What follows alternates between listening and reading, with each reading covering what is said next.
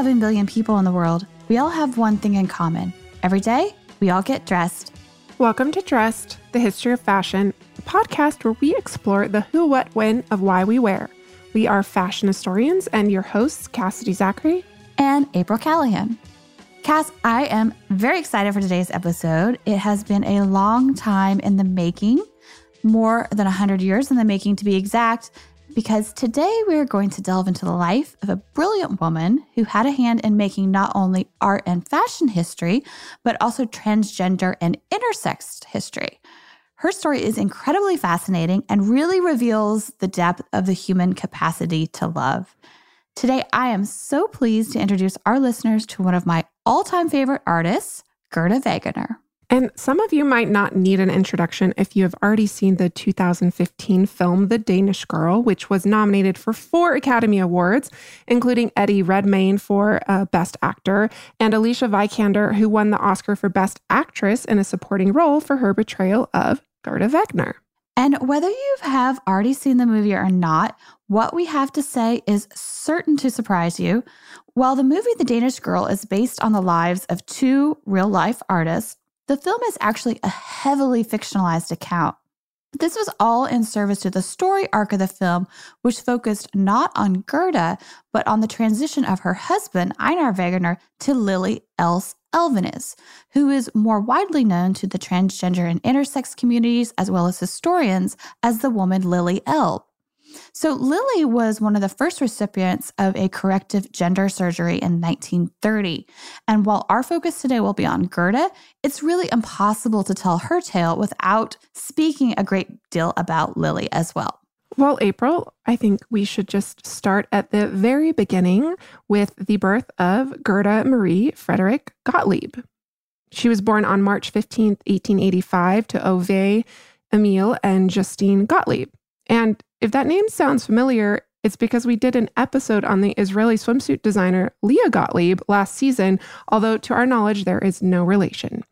So, Ave was a pastor, and Gerda would grow up an only child. Throughout her early education, she showed great artistic promise and she pursued lessons before enrolling at the Art School for Women at the Royal Danish Academy in 1902 at the age of 17. And it was there at the age of 19 that she met and then married 21 year old Einar Wegener, a fellow painter who would become her favorite model, her favorite female model. So I think we should explain for our intents and purposes today it's important for us to address our use of Einar versus Lily and the he and she pronouns because prior to having her corrective surgery in 1930, Lily lived as and thought of herself as Einar, as a man, with Lily making appearances from time to time. So, uh, we're, we're going to talk about this autobiography that we use, and, and, the autobiography uses he pronouns when referencing Einar. And although the work was penned as Lily, she did not yet fully identify as a woman. So this is an important distinction that, that we ourselves will be employing today when telling not only Gerda's, but also Lily's story. We're going to follow in suit with the book using he periods for when Einar is discussed and she when we're referencing Lily. And another quick side note um, April mentioned, we will be drawing from Lily's 1931 quote unquote autobiography, Man into Woman, extensively today. And while we do know that a manuscript penned by Lily existed by 1930, it is actually believed that there were several other individuals that had significant roles in editing what was eventually published. So events were perhaps reconstructed from letters or close friends' recollections some passages of the book may have been written by others close to Lily.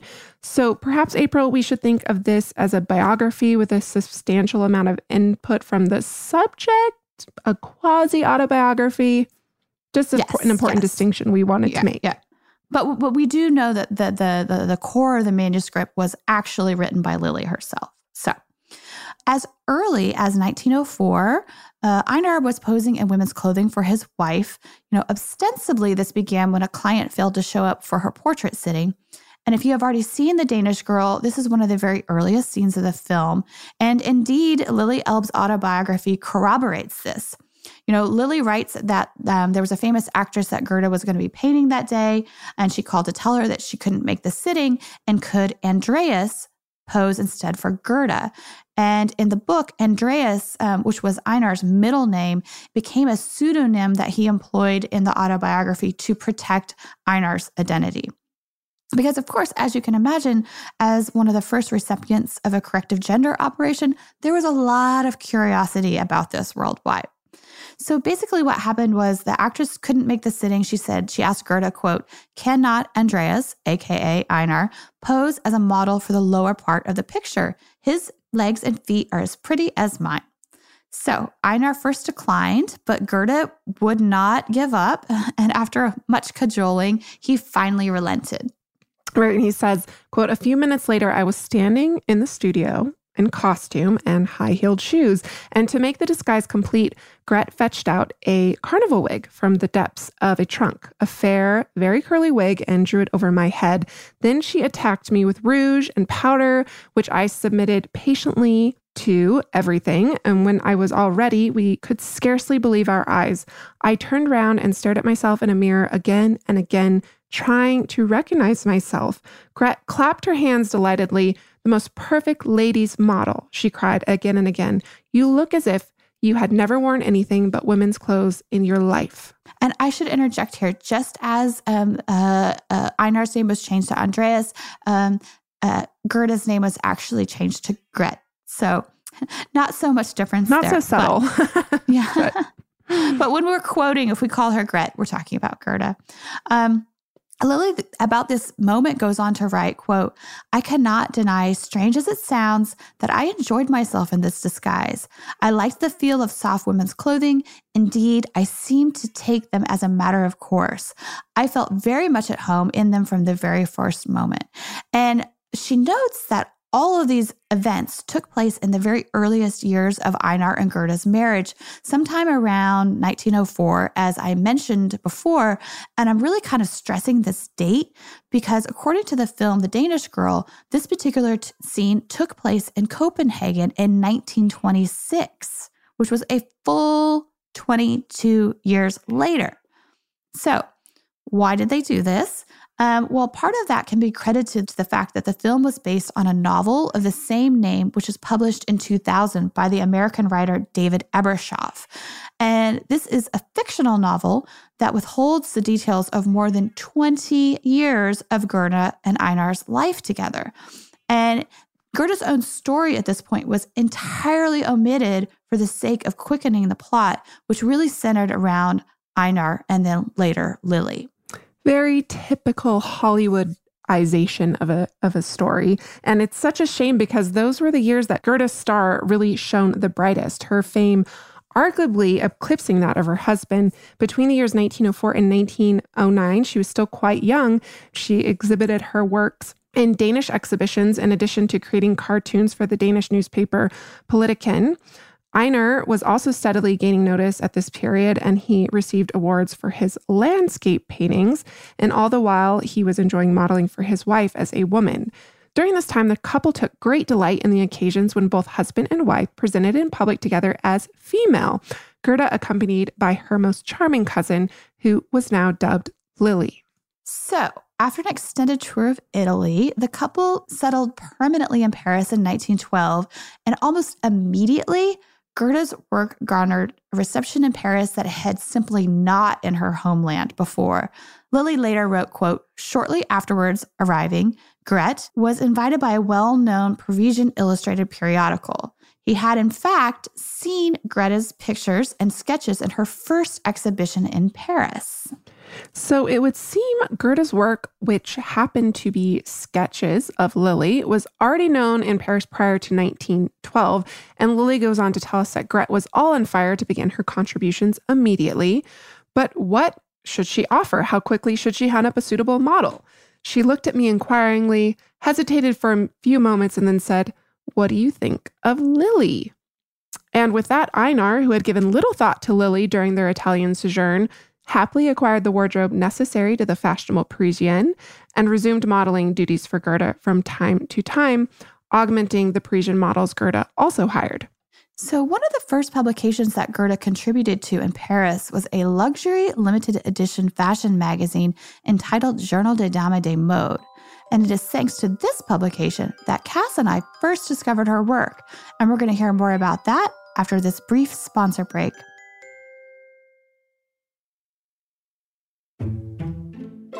Trust listeners, you have heard April and I mention on the show before, but in 2015, we published our very first book together, Fashion and the Art of Pochoir, which examines a very specific time period between 1908 and 1925 when fashion illustration was modernized at the hands of a select group of finely trained artists that included, among many, uh, the artists Paul Iribe, Georges Barbier, Georges Lepape, Eduardo Benito, and Gerda Wegener. After moving to Paris, Gerda became one of several artists to contribute to the luxury limited edition fashion magazine known as Journal de Dame de Mode. And this magazine had actually been reinvented by publisher Tom Antongini in 1912 after a 73 year hiatus. So Journal de Dame de Mode was one of the most beloved titles in the history of fashion plates, and it was this tiny blue gray unbound journal of just eight pages of text, but it's generally held to be the first French fashion publication containing fashion plates that emerged in the wake of the traumatic events of the French Revolution. Yes, it was originally launched um, in the late 18th century by the Parisian bookseller Jean Baptiste Sellèque and the former priest Pierre de la Mésangère in 1797. And at that time, it was issued every five days and was really considered an authoritative source on Parisian culture and society. And it covered the latest word on art, theater, literature, music, philosophy, education, and of course, fashion. Absolutely. And the publication really had a strong domestic, but also international following, with subscriptions delivered to the French provinces and as far away as Russia, Spain, and Turkey, as women all around the world sought to emulate the legendary chic of the Parisienne. And this was very much thanks to the highly desirable nature of its exquisite hand tinted costume Parisienne fashion plates. And I would just like to interject here because so, so, so, so, so, so many times I have seen fashion plates from Journal de Dame de Mode being credited in books and things that the publication that they're from is something called Costume Parisienne, but this is not correct. No, no, no. these uh, the source of these plates are absolutely Journal de Dame de Mode. They say Costume Parisienne at the top because what it says is Paris fashion, right? It's just describing what's seen in the image. It's a description. It's not the title of the publication. Exactly. And for nearly 50 years, this costume Parisienne series of plates appeared in each issue of Journal de Dame de Mode. And today they really remain one of the most important sources of information about fashions of the time period spanning the Directory and Empire eras all the way up to the early portion of Queen Victoria's reign when the publication closed its doors, and that was in 1848.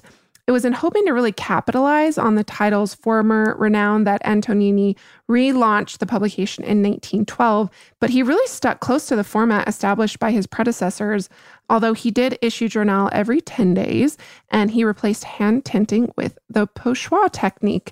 And more than two dozen artists contributed to its run, which was only between 1912 and 1914. Yes, and it was in researching our chapter on Journal de Dame de Mode for our book that Cass and I really immersed ourselves in learning about each and every single one of those illustrators. And it was really at the very tail end of doing this, after we'd been pouring over hundreds and hundreds of plates and looking at more than two dozen artists um, for months and months and months, that we found the plates that had this really unique quality all of their own.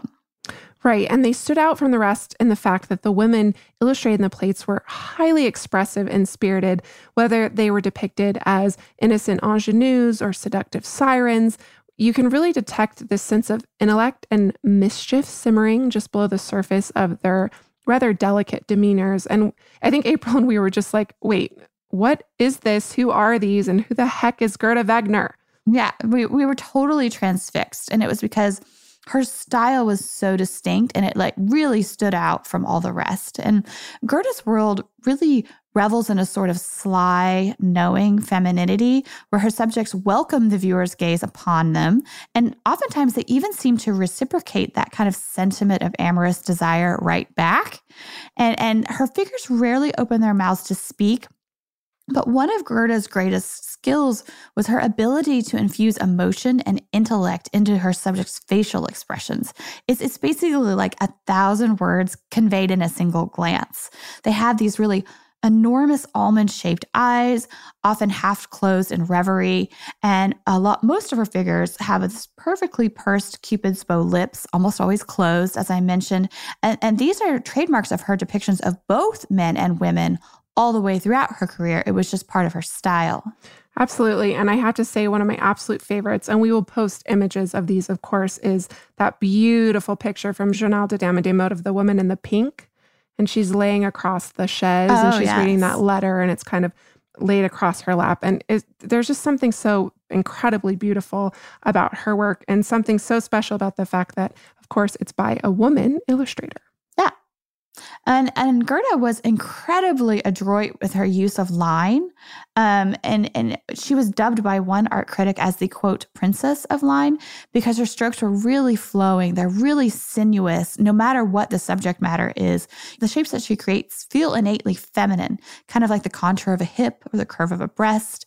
And as curator Andrea Rygg Karberg of the Danish Arken Museum of Modern Art has written, quote, whatever Gerda Wegener paints is feminized in her universe.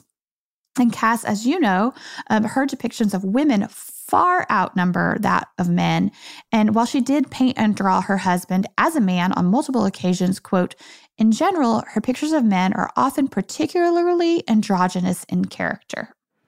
Yeah, so Gerda did not believe in a hierarchy of artistic mediums. And while she was a much in demand fashion illustrator and portrait painter, she also produced an incredible amount of illustrations for Parisian satirical publications. And this included Le Rire, Le Bayonet, and Le Sourire. And in fact, the French art historian Frank Claustrat has called Wegener the greatest satirical cartoonist in the Parisian press during World War I. So that is a huge compliment. yes.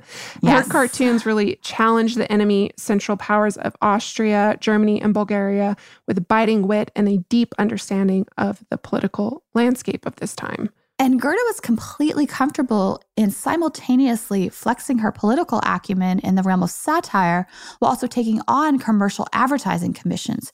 Luxury cosmetics products especially sought her out, for instance, Malicienne face powder, as well as Dendalies toothpaste, which Cass retailed on the very exclusive Rue de la Paix, which I think Ooh. is just charming. Luxury toothpaste.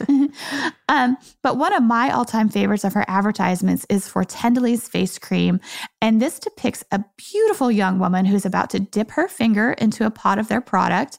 Well, in her other hand, and it's a really delicately beautiful rendered hand. She holds a few inches from her face a mask of an older woman with furrowed brows and wrinkles. And of course, this is implying that by using the Tendeley's face cream, you can throw off the effects of aging, which in, and, and the ad is just brilliant. I'm actually really glad you mentioned how she worked with hands. She really had the it's a wonderful way with them. The fingers are always elongated and so expressive. And it would make sense that Gerda would take up these advertising commissions for beauty products, not just for a paid gig, but because she herself loved cosmetics. She was said to wear more than was generally accepted at the time. Um, and get it, girl. photos of her reveal a young woman with a love of fashion of the teens and 20s, all of which, of course, she really depicted in her work. And her female subjects were a very particular type. You know, they were young, they were carefree, they were savvy, and they were très, très chic. You know, they were wearing all the cutting edge styles of the exact moment in which they were captured. We see the really wide beplumed hats of the 19 teens and the transition to bobbed hair and the cloche. And we see the frilled and flounced dresses of the World War I years, which later give way to the waistless shift dresses of the 1920s. And aside from being able to glean quite a lot of information on fashion of her own time from her work, it really must be said that Gerda herself was quite the fashion historian, which we, of course, love. She really took the time to study the history of women's clothing and she frequently interpreted styles from the past. So, particularly to serve the storylines of the multitude of books elite publishers hired her to illustrate using the pochoir technique that we discussed earlier. So, for instance, for Casanova's limited edition of 500 copies of Une aventure d'amour à Venise, she delivered the voluminous fashions of the 18th century, a period she really returned to again and again in her work. Or take, for instance, one of her ads for a Melusine face powder, which she worked with for quite a long time. Um, this one in question features three young women in a theater loge or theater box, and one of the young women is powdering her face while a gentleman looks on smiling over her shoulder. But all four of them are decked out in the latest fashions of the 1840s. The women are wearing these really beautiful um, off the shoulder evening gowns with like tiers and tiers of lace. They have these expansive skirts, and of course, the very unmistakable hairstyles of the period, in which these very tight ringlets of curls frame the face. Or what about that piece that you sent me an image of a while back that was up for auction? The Paradise of Women from 1925.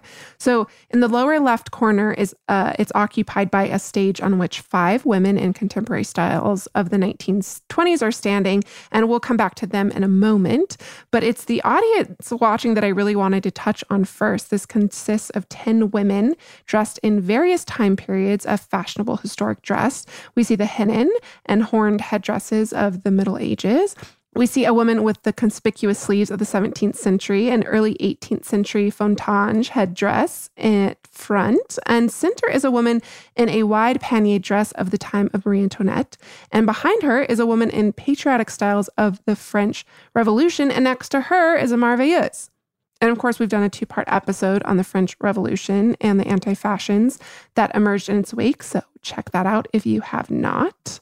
And to finish all of this off, in the front, we also see a woman in 1830s fashions who's whispering to a woman next to her who's wearing styles in the 1840s. So the audience is really, you know, considering the women on stage with wonder, while the women from the 1920s on stage are kind of exchanging these knowing glances that are seeming to say, ugh, the audience is so old fashioned, which is kind of to hilarious. be fair. Mhm. But but maybe even the most interesting part is what the women on stage are wearing. To the far right, we see a garçon um, who has donned a menswear inspired suit with a tailored below the knee skirt that's been paired with a white collared shirt and an orange tie, and she carries a cane beneath her arm. And the three main figures on the stage are April. I mean, how erotic are they? They are. At a quick glance, you might surmise that they are wearing little shift dresses of the mid 1920s, but closer inspection really reveals that two of them have exposed breasts, and one of them has an entirely backless dress that reveals her buttocks. So, you know, from her collar, there's this necklace of um, a row of pearls, and it extends from the back of her neck between the crevasse of her buttocks. And likewise, the woman with exposed breasts next to her has on a collar necklace with these pearl strands that appear to be held by two cupids floating in the sky above. So there's really a lot to unpack there, and we will post this, of course, and um, we will do more to unpack that after we return from a short sponsor break.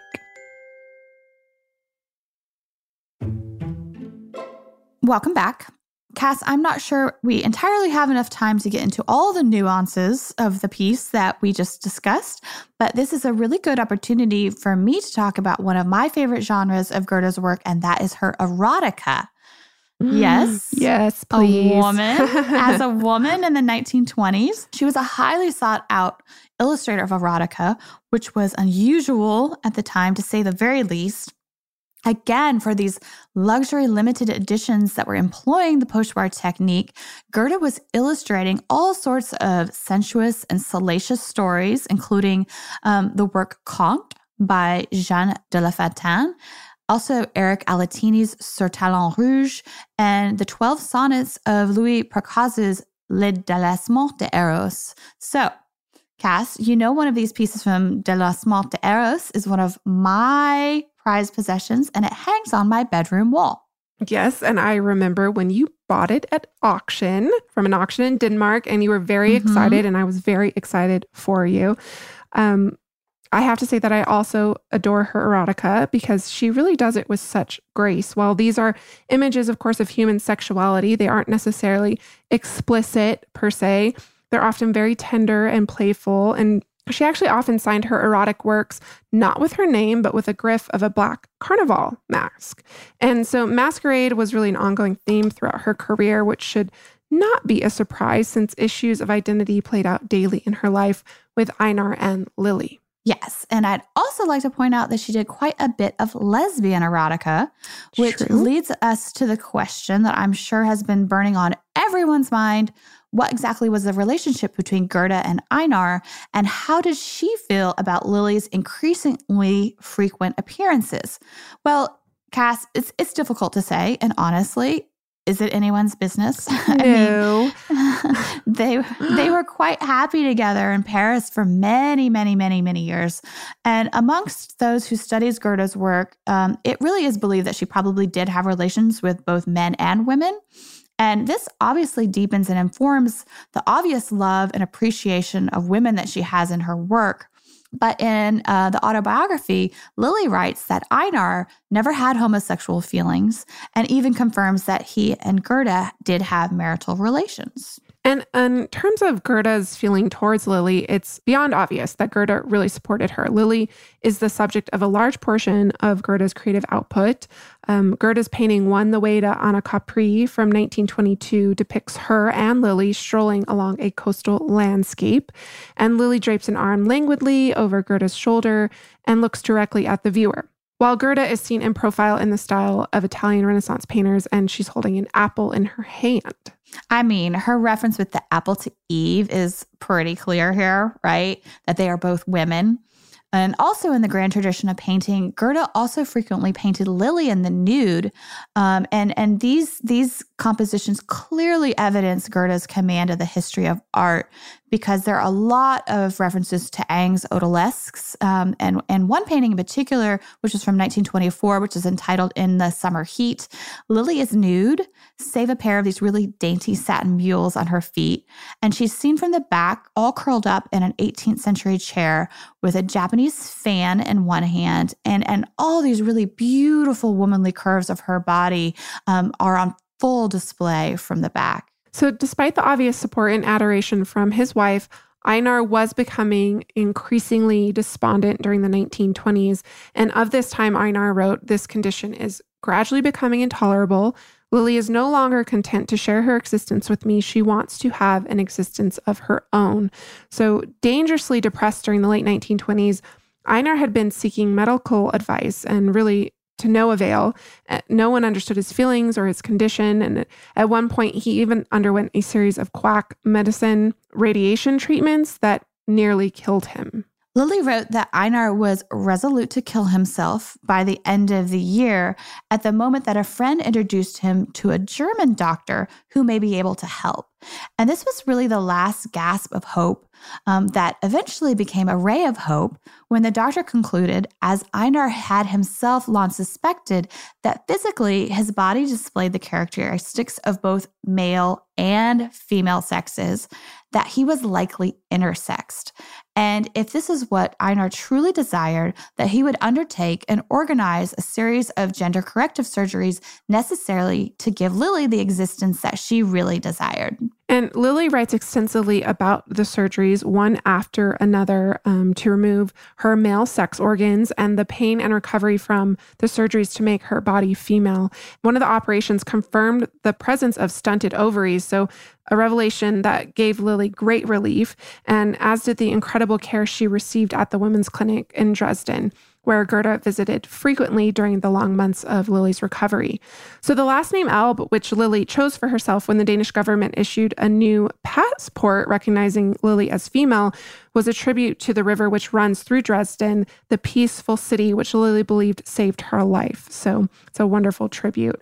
And around this same time, the King of Denmark declared the marriage between Gerda and Einar null and void, and Lily herself declared Einar her dead brother.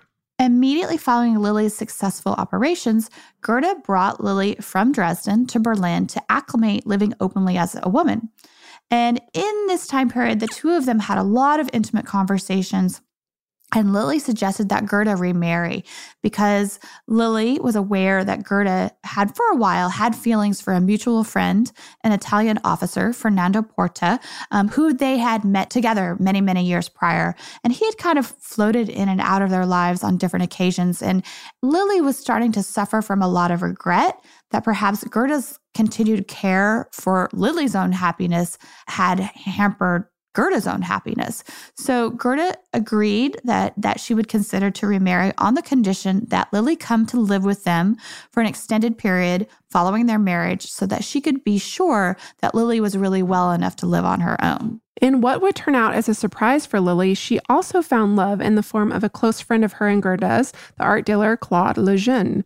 And Lejeune had been one of Lily's biggest supporters during the years leading up to her surgeries and during her recovery, and the two became engaged sometime in late 1930, early 1931. Um, the press had gotten wind of Lily's story by this time, which sparked this worldwide media frenzy. And Gerda and Lily thought it best to get ahead of all the speculation themselves and planned a two person exhibition of their work at a gallery in Copenhagen. And it coincided with an interview Lily would give to the Danish newspaper Politiken, which you may recall Gerda had worked for years previous. And this article quotes Lily as saying, Einar Wegener has willingly, quote, obliterated himself to make room for someone who he thought had a greater right of existence than himself.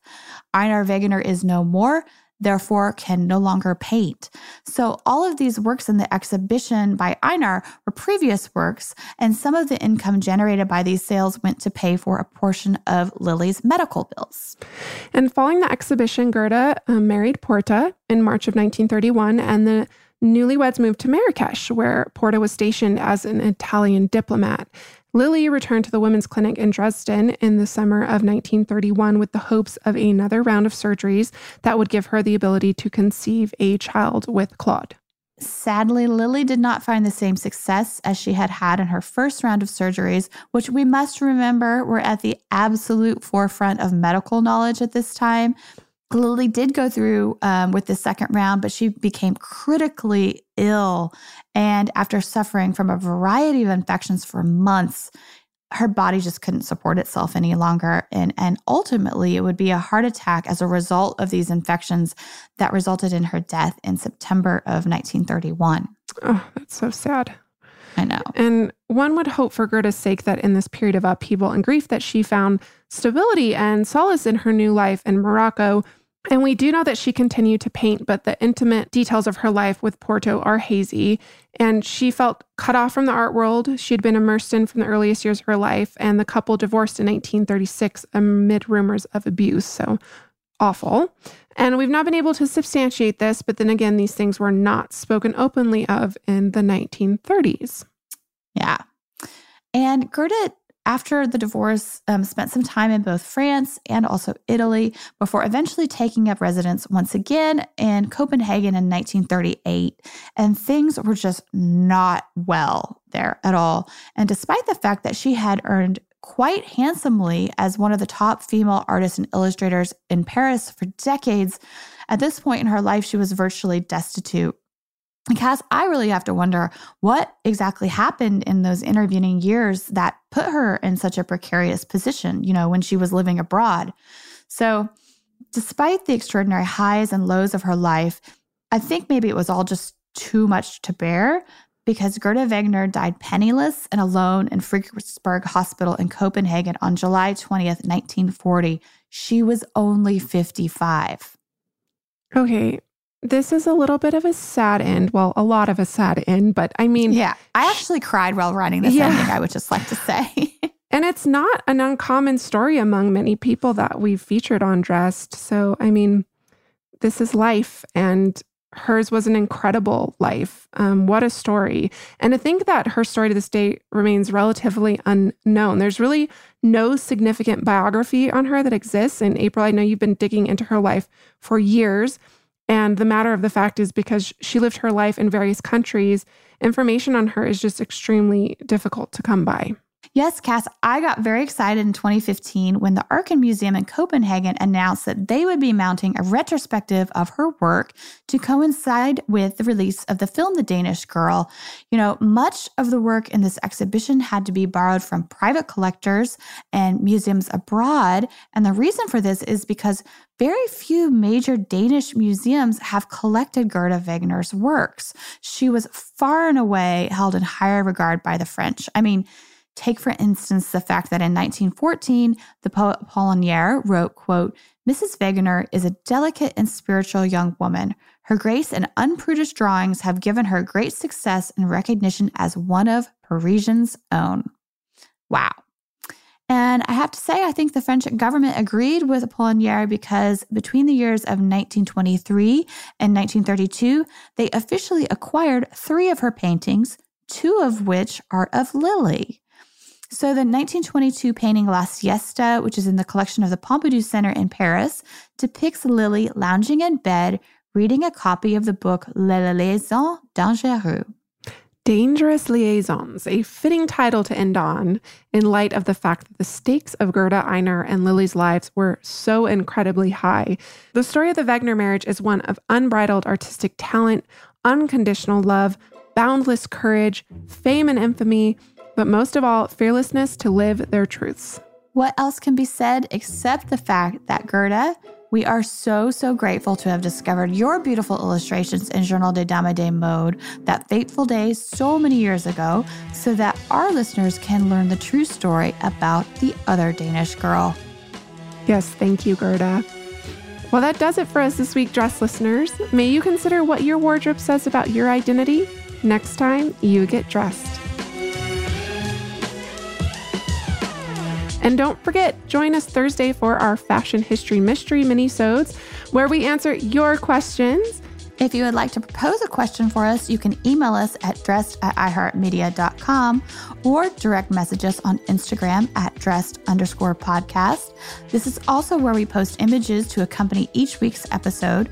You can find us on Facebook at Dressed Podcast without the underscore. And a very special thank you to fellow Gerda Wegener enthusiast Monroe Warshaw for kindly and lending me his English copy of the Arken Museum publication when the copy that I ordered, which was out of print, actually arrived and it was in Danish. Hmm. So, Monroe, thank you. You're a lifesaver. And don't forget, you can get fashion history swag from our merch store at teepublic.com forward slash dressed. That's T E E public.com forward slash dress. And you can find our book, Fashion and the Art of Pochoir, on Amazon. Shameless self promotion. Shameless self promotion. And it's uh, chock full of absolutely gorgeous fashion, pochoir fashion illustrations from the teens and 20s. Many of them featuring designs by designers we've spoken about on Dressed like Worth, Paquin, Lanvin, Vionnet. And last but not least, thank you to our producers Holly Fry, Casey Pegram, and everyone else at iHeartRadio that makes the show possible each and every week. Catch you Thursday. Bye.